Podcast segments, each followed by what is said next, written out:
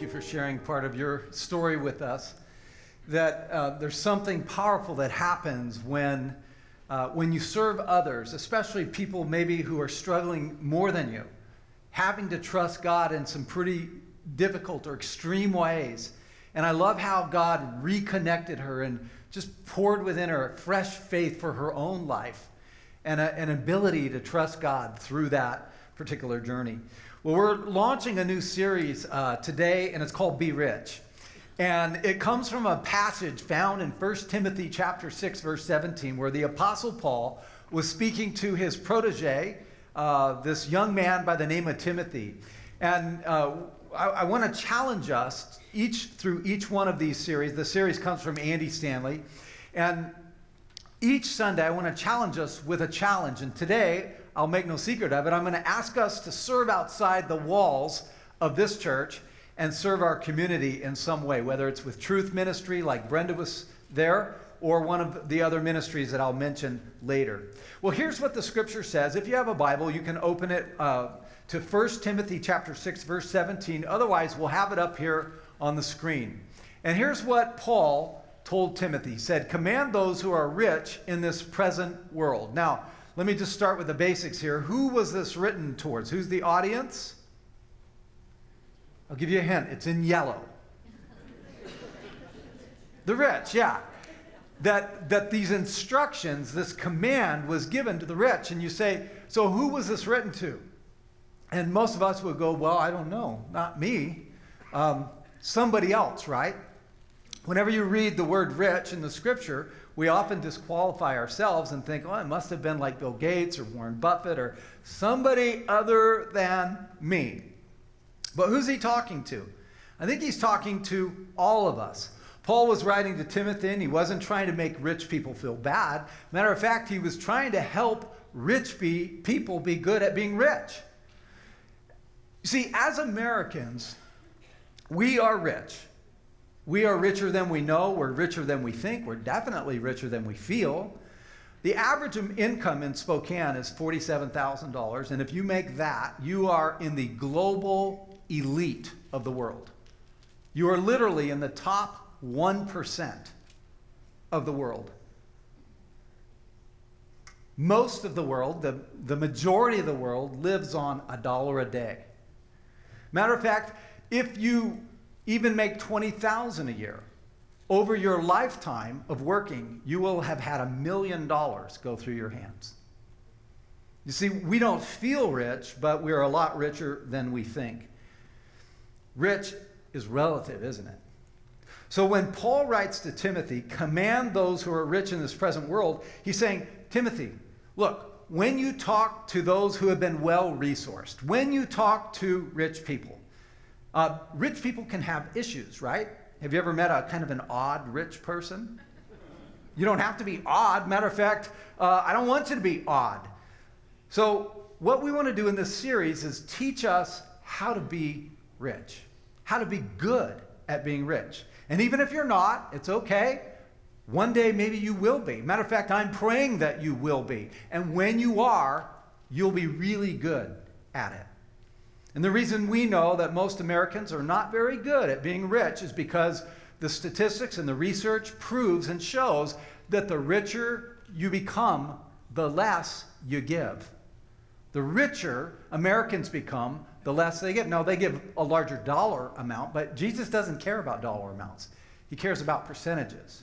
He cares about what it represents from that person. And what what the, what the statistics show is that, the, that uh, rich people give half the percentage of poorer people. Isn't that amazing? You would think, man, the richer I get, and of course we tell ourselves this all the time, don't we? You know, man, if I had more, I would be the most generous person on the planet. You know, that's what we tell ourselves. But, but the statistics show that the exact opposite is true. And, and that's what I want to talk a little about today is that wealth has side effects.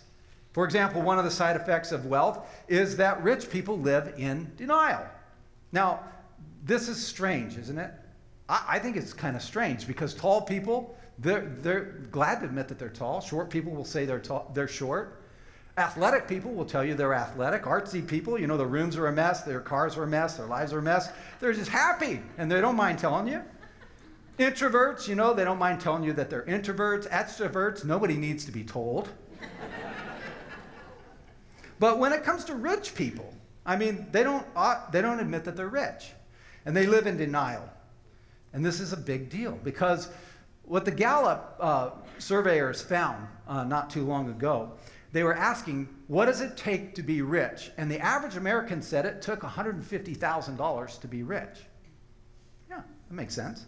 But then when they went and asked the same people who made $150,000, you know what they said?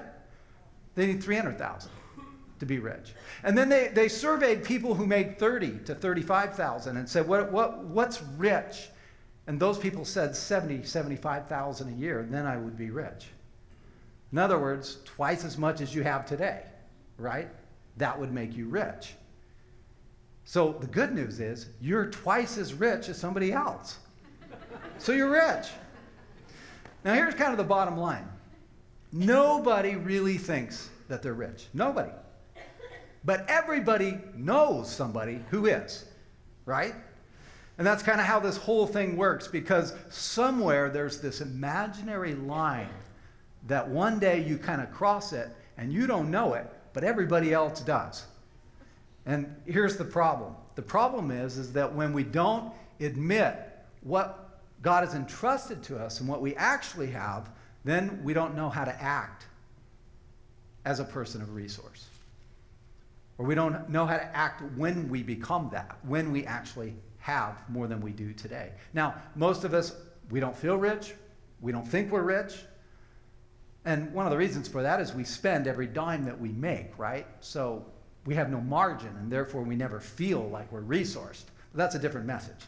Now, the other side effect of outside of denial is also this. This might surprise you that rich people live, they're plagued with the sense of continual discontentment. Now, I don't know if you'll believe what I'm about to say, but um, maybe you know somebody like this. You see, stuff accumulates. And stuff, have you ever helped someone move before? And, and when they're unpacking, everybody does it. I've done that. Anybody who's having other people help them move always says it. I don't know where all this stuff came from. It's like, like it was in the garage, like rabbits multiplying or something. I, I, I have no idea. And we, we tend to accumulate stuff and it just grows and it multiplies. And our appetite for stuff grows with it. It's kind of like food. I don't know what your favorite food is, but one of the things I got to be really careful not to keep in my freezer is ice cream. I love ice cream. And if someone dole, you know, doles me out a little bowl, I, I just want more. The more I have, the more I want until I'm sick. And when you have an appetite and you feed that appetite, it grows. And when you when you starve that appetite, then it shrinks, right? Now, here's why that's important. Because Rich people have stuff and collect more stuff. They have stuff and they collect more stuff. And that appetite for stuff just grows and grows. The more a person has, the more a person wants. So rich people do this very strange thing. Maybe you've heard of it. It's called upgrade. You know, you can have something that's perfectly good. It works. Your car works, whatever it is. But you do an upgrade. Have, have you ever seen that happen? Maybe you don't, not for you, but you know maybe a rich person who does this. And you have the iPhone 4, and then you need the iPhone 5, right? And then you get the 5, and then you want the 6. And now, those of us who have the 6, what are you thinking about? You're thinking about the 7, right? Because the 6 just doesn't quite measure up. So you give the 6 to your kid or something. I mean, we do that. We do that with houses, we do it with cars, we do it with clothes, we do it with phones, we do it with everything that we have. We're always upgrading. We're really good at that. Or maybe, maybe you know a rich person like this. Uh, you have a full closet of clothes, but you stand in front of all your clothes and you go, I have nothing to wear, right? Now, is that true? The truth is, you have work clothes, workout clothes, after work clothes, work in the yard clothes. It's laughable, isn't it? I mean, I know some rich women who actually have 10 or 11 pairs of shoes. I mean, what are you going to do with 11 pairs of shoes? You only wear one pair at a time. But then those same people, they'll be in the store. What are they buying? More shoes.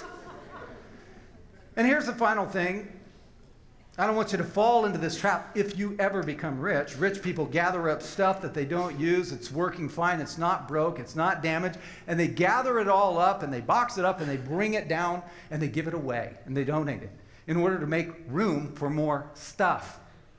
Stuff they could have used. And they even have, they even have houses for their cars. Rich people do. I mean, a house, like a place to put your car. It's its own little house for the car. It's just amazing. There are all kinds of side effects to wealth. This letter that the Apostle Paul wrote to uh, Timothy, he goes right to the heart of the matter, right to the very issue, and he says this Command those who are rich in this present world not to be arrogant. Not to be arrogant. Command means to instruct. And so he's saying, teach them how to be good at being rich. Teach them how to be good. And one of the first things that's a danger for anybody of resource is that we can become arrogant and not even know it. Arrogance is that thing where we think that we, we look at what we have and then we run across somebody that has so much less, somebody whose life maybe is in shambles or living on the street or whatever, and we think, man, I worked hard for what I have. Or it's because of my talents or my energies or my, my, my stick to itiveness or whatever it is. And we, we, we can very easily project ourselves above other people. He's saying, be careful because that's a real danger for anybody of resource, anybody that is rich. Be careful. Don't become arrogant. And he says, command those who are rich in this present world not to be arrogant, nor put their hope, nor put their hope in the uncertainty of riches. Now, this is a big deal. And here's what he's saying He's saying that the more that you have, and the more that you get, so when you get the promotion, you get the higher pay, you get the second income coming into your family, when you get the bonus, whatever it is, that what happens is you don't mean for it to happen, you don't make a conscious decision for this to happen, but what happens is we begin to allow our hope to migrate towards stuff towards wealth. It's the migration of hope. And your hope begins to migrate towards the accumulation of wealth. And Paul is saying, look, warn those rich people. Don't let their hope migrate. The writer of Proverbs, one of the richest people who ever lived, who wrote this, he said it this way. He said in Proverbs 18, verse 11, he said, The wealth of the rich is their fortified city. They imagine it is a wall too high to scale. You know what he's saying? I love the word imagine because that's exactly what it is. It's an illusion, it's a pipe dream. That if I have enough wealth, then I'm building this unscalable wall around my life that I will be safe in my future. My future will be secured. Life can't get to me. I'll be protected. And so our hope begins to migrate in our savings account or in our stuff or in our home or the things that we've amassed. And we begin to think that it's going to protect us more than it actually does. I mean, is there really an amount that you can have that's going to protect you from all of the hardships of this life? and all the uncertainty of our economy? Of course not, but we imagine that there is. And so he's saying, be careful. When wealth becomes your hope, you feel compelled to hoard. That's what happens. It just happens. I mean, there'll never be enough. It never feels like there's quite enough. And we're always trying to build this unscalable wall around our lives. He says, don't let your hands grow so tight around your stuff. Don't let your hope migrate. Paul goes on and he says this not to be arrogant, nor to put their hope in wealth, which is so uncertain, but to put their hope in God. He's teaching us how to be good at, people of re- at being people of resource. Now, here's what's amazing. Sometimes people are critical of pastors. Why are they always talking about money? You know, I'll tell you why because Jesus always talked about it. That's why. Read the Gospels Matthew, Mark, Luke, and John. And what you'll notice is he doesn't talk that much about heaven and hell, but he talks a lot about money. And the reason that he does is because he knows that's where our heart gravitates to. The reason that Jesus talks so much about it is because he knows that that's what we deal with and think about on a daily basis, multiple times a day. And the chief competitor of God is not Satan. It's not like, do I serve God or do I serve Satan? That's not what you're wondering. That's not what most people are wondering. Jesus said, where your heart is, that's where your treasure will be. Where your treasure is, that's where your heart is. And he's saying, I want your heart. The issue is, where's your heart? And Jesus knows that if I get your treasure, then your heart will follow. And one of the things that we struggle to do is to trust God in this area of our lives. And so our hearts are stay wrapped up around our stuff. And God's just saying, trust me. Trust me. You'll either serve money or you'll serve God. And there's a tension between the two. Now, in, in, in uh, that verse 17, he says, Tell them, put their hope in God, who richly provides us with everything for surprise enjoyment, our enjoyment. Isn't that great news? That means you can get that iPhone that you've been wanting. You can give all your stuff away. You can keep your car in his little house. You don't have to put your hope in stuff. You can put your hope in God. And God allows us to enjoy things. I love that. I love that. That God is the provider. Why would I put my hope in provision when I can put my hope in the provider who richly provides all things for our enjoyment? I love that. You look at God and you look at the fact that He gave His only Son on the cross, that He gave you something before you ever gave Him anything, that you can't outgive God. God is the biggest giver in the universe. And he says, Put your hope in me. I'm the provider. Don't put your hope in provisions, put your hope in the provider who richly provides. So here's the summary Don't be arrogant. Don't put your hope in wealth. Put your hope in God who richly provides.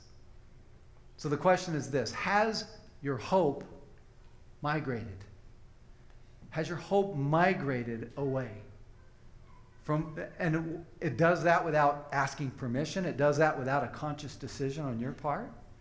But what happens is, is we begin to think about what we don't have, or we think about what we do have, and our hope can get mingled, migrated towards that.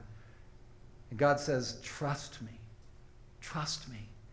I'm the God that can fill your cup over and over and over again. I often think in my own life, there's times when I feel like I'm trusting God, and there are times when I just feel like, you know, I've stagnated. I grow to a certain point in the area of my generosity, or I grow to a certain point in the area of my trust, and I, it's like I'm stuck on hold in that place. And I feel like God is calling us to trust Him, trust Him in a new way, trust. Finally, verse 18, and I'll wrap it up here. Verse 18, Paul saying, Okay, I want to I wanna teach them how to be good at being rich. And he says, Command them to do good, to be rich in good deeds, and to be generous and willing to share. So we're going to practice that today. And the way we're going to practice that is by being rich in good deeds, because that's part of it. He's saying that, that, that those, those who are rich be especially good at good deeds, being rich in those. That's where we got the title from be rich in good deeds, and to be generous and willing to share. And we'll talk more about that next week. But we, we've been praying, we've been fasting for this series. We've been asking God, give us a breakthrough in this area of our ability to trust you, God. Give us a breakthrough in the area of our provisions. Give us a breakthrough in our ability to impact our city. Nothing is more powerful than when a church like this, and there's something powerful in a church of our size that if we will take what God has entrusted to us and we'll turn it towards blessing others. What a great statement that makes in the kingdom. Whether people believe in God or not, we want everybody to know they matter to God. Whether people respond to God or believe in the claims of Christ or not, we want people to know the God who richly blesses us in all kinds of ways. So I want to give us an opportunity to do that, to get outside the walls of the church and to serve our community in a couple different ways. So let me explain those to you. We're going to do it together. It'll be in a couple weeks on a Saturday, a couple weeks from today. There's four different kind of options that we uh, did. And the reason that we picked these are these are things that we've already been supporting and serving all year long. It's not just a one-time deal. Um, and we partner with, uh, with, the, with these different um, organizations. And, uh, and so we want, we want today, though, to highlight it a little more. The first one is this Evergreen Elementary, right down the hill from us, just a couple of hundred yards away from, from this building. We want to uh, go there and bless them. They, uh, of course, serve kids, right? We love kids. And uh, Evergreen is one of the neediest uh, schools, elementary schools in the entire Mead district. And, um, and so they have various needs. But the one that the principal said that he could use some help with is uh, their outside grounds. They have an environmental area where they have a community garden and some other things where kids can interact with nature. And so we're going to go there in a couple weeks and help them get that ready for the winter. And so you could bring some rakes or gloves, pruning shears, whatever, and uh, we're going to we're going to be honored to serve the school, one of our great public schools in the area. All right, another option is Truth Ministries. Truth Ministries is the one that you saw Brenda serving at. And uh, the faith, this is a faith based walk in facility serving homeless men. They serve 5,000 high risk homeless men annually. And uh, this, especially during the winter when it gets cold, it's a place, a warm place where, uh, where men can go and get off the street and have a warm meal, hear about the gospel, uh, be cared for in a safe place. And truth ministry uh, often reaches out to those that are often rejected by other agencies. Uh, they're young people, older, elderly people, all kinds of guys. And these are frequently chemically uh, addicted people or alcoholic or mentally ill individuals. They might have social uh, issues or they might have the inability to, with skills to, to get employment. And so, as uh, rooted groups, we have partnered with Truth uh, Ministries through, throughout the last couple years, and it's been a wonderful, powerful experience. So we want to help them just kind of improve their facility, clean it up, do some deep cleaning. And so this is really not so much working with the men that they serve on this particular one. That this is just going in and making it a, a, a cleaner, better, uh, readied place to receive guys during the winter. So that will be another opportunity. And then UGM, Union Gospel Mission. That's another one we partner with throughout the year. We've had a lot of rooted groups do that. And uh, Union Gospel Mission is a faith based organization here in our community. They are doing a phenomenal job, not just with immediate emergency relief, but also in the rehabilitation of people's lives. Uh, they serve over a thousand meals per day, reaching out to women and men and children. And uh, they have, uh, they have um, a program helping men and women get their GEDs uh, to gain job experience. They partner with 90 different employers in town. Uh, they're helping with counseling and vision and medical and legal and vet services. And 365 days a year, they hold a church service for the guys and the gals and the, the people of, that uh, participate in Union Gospel Mission. It's a phenomenal ministry. And uh, so we want to help them in their new women's shelter. They uh, are actually moving, they've had it on Sprague Avenue, and now they have a new facility on Illinois. And so they're getting it ready to open. And it's going to be a phenomenal facility to reach out to and, and help uh, women and children who are in our community who are in, in those places of of extreme difficulty. So we'll just go in and help them with their yard, cleaning it up. That's where they'll fellowship and kids will play. And we're going to help them get that ready for their grand opening. And then lastly, Serve Spokane. We started Serve Spokane uh, a decade ago with a simple mission to be the hands and the feet of Jesus in our community. Serve Spokane is one of the largest food distribution warehouses on the north side, serving 1,400 people monthly. And uh, so it's a great, it's right here on our campus.